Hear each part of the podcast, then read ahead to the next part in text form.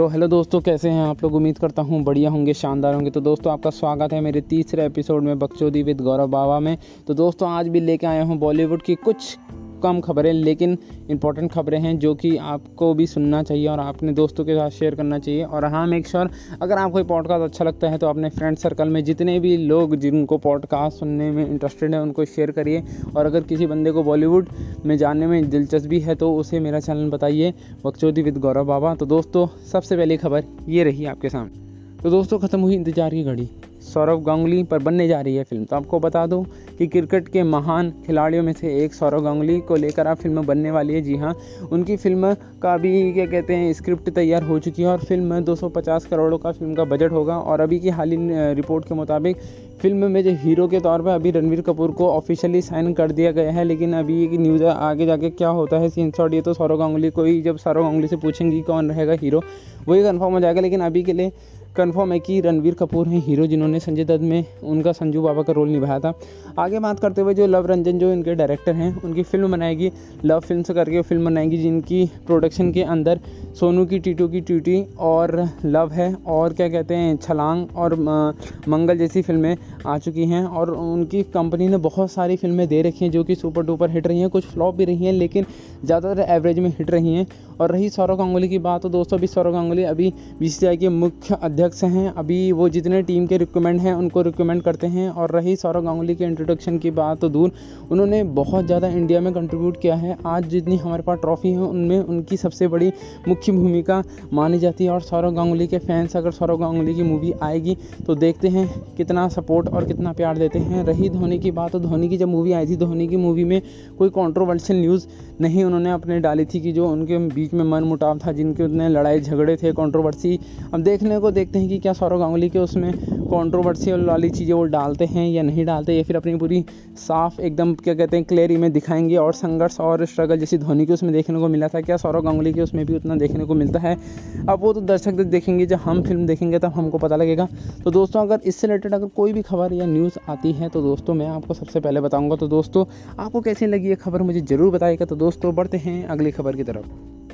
तो दोस्तों, शिल्पा शेट्टी लेके आई थी गणपति बाबा को। क्यों हुई वो ट्रॉल क्या है रीज़न मैं आपको बताता हूँ। तो दोस्तों 2021 शिल्पा शेट्टी की ज़िंदगी में बहुत ही बेकार रहा है।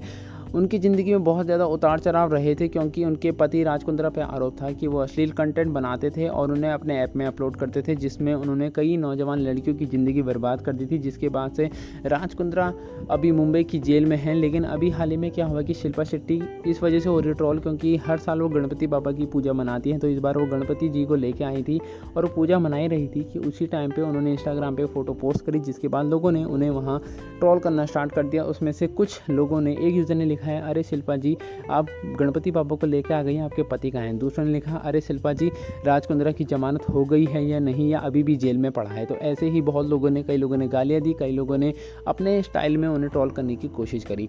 आपको मैं बता दूँ कि शिल्पा शेट्टी की अभी ज़िंदगी, हाल ही ज़िंदगी में बहुत ज़्यादा असर पड़ा है। उनको शायद एक फ़िल्म में आने वाली थी, लेकिन वो फ़िल्म में आ नहीं पाई। और उसके बाद जब इनकी हंगामा, जो अभी नई रिलीज़ हुई थी, उसमें भी वो असर देखने को मिला और वो फ़िल्म फ्लॉप हुई, क्योंकि रीज़न यही था, शिल्पा शेट्टी और जिसके बाद शिल्पा शेट्टी ने मीडिया और इंस्टाग्राम से एक या दो महीने के लिए दूरी बना ली थी क्योंकि अपने पति की वजह से। और फिर उसके बाद क्या हुआ, हाल ही में 18 अगस्त को वो जो उनका डांसर शो है, शायद ये सुपर डांसर फोर में वो आई थी, जहाँ उन्होंने, जब वो आई थी तो उसमें भी लोग ट्रोलिंग कर रहे थे कि पति जेल में और शिल्पा शेट्टी सेट में। ऐसा करके लोग उन्हें ट्रोल करने की कोशिश कर रहे थे। बहुत मीम, पेज वालों ने भी इसमें खूब जमा के अपना पैसा और छापा, और कई यूट्यूबर ने भी अपना व्यू छापे।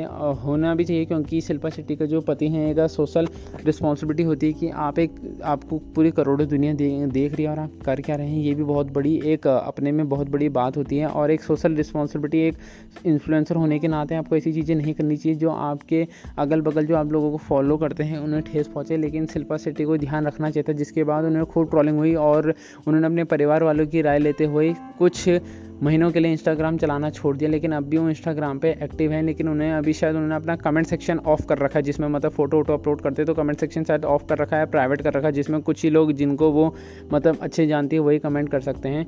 अभी भी वो ट्रॉल हो ही रही हैं, और वो जब सुपर डांसर फोर में आई थी तो लोग उन्हें ट्रॉल कर रहे थे कि शिल्पा शेट्टी को क्यों लाया गया ये एक ऐसे पति की पत्नी है, जिसका पति लोगों की लड़कियों की ज़िंदगी बर्बाद करता है तो बहुत ज़्यादा ट्रॉल कर रहे थे, और अभी हाल ही की रिपोर्ट्स के मुताबिक उनको इस सेट में इसलिए रखा गया है, और उनसे डील करी गई है कि अगर आपके पति से रिलेटेड कोई भी सवाल पूछा जाए तो आप उसमें अपना ओर से राय नहीं देंगी और ये शिल्पा शेट्टी ने एग्रीमेंट साइन कर रखा और अभी एक हाल ही रिपोर्ट्स के मुताबिक ये भी माना गया है कि शिल्पा शेट्टी ने अपने पति से अलग होने के लिए अलग से डॉक्यूमेंट साइन कर रही हैं, जिसमें वो अपने बच्चों के साथ रहेंगी और राज कुंद्रा अलग रहेंगे। आप देखते हैं ये मोड़ है या फिर क्या है, या फिर रूमर फैलाने की कोशिश है, आप देखते हैं, क्योंकि शिल्पा शेट्टी की ज़िंदगी अपने पति की वजह से वो उन्होंने बहुत ज़्यादा ट्रॉलिंग और वो सही है, और वो भी वो भी जानती हैं कि मेरे बच्चों में इसका असर पड़ेगा तो इसलिए शायद वो डिसीज़न लेने वाली हैं। तो आपकी क्या राय है मुझे कमेंट सेक्शन में ज़रूर बताना। तो दोस्तों, ये थी आज की न्यूज़ उम्मीद करता हूँ आपको बढ़िया लगी होगी। अगर आपको बढ़िया लगी है तो आपको शेयर करिए फेसबुक इंस्टाग्राम जहाँ भी शेयर करते हैं। और अगर ऐसे ही मुझे सपोर्ट करते रहे, ताकि मैं नए नए आपके लिए ऐसे ही कॉन्टेंट लाता रहूँ। तो दोस्तों, और बड़ी खबर लाता रहूँ। तो दोस्तों, अगर आपको अच्छा लगता है पॉडकास्ट तो दोस्तों फॉलो कर लीजिए। तो दोस्तों, बस आज के लिए इतना ही। तब तक के लिए good night tata see you bye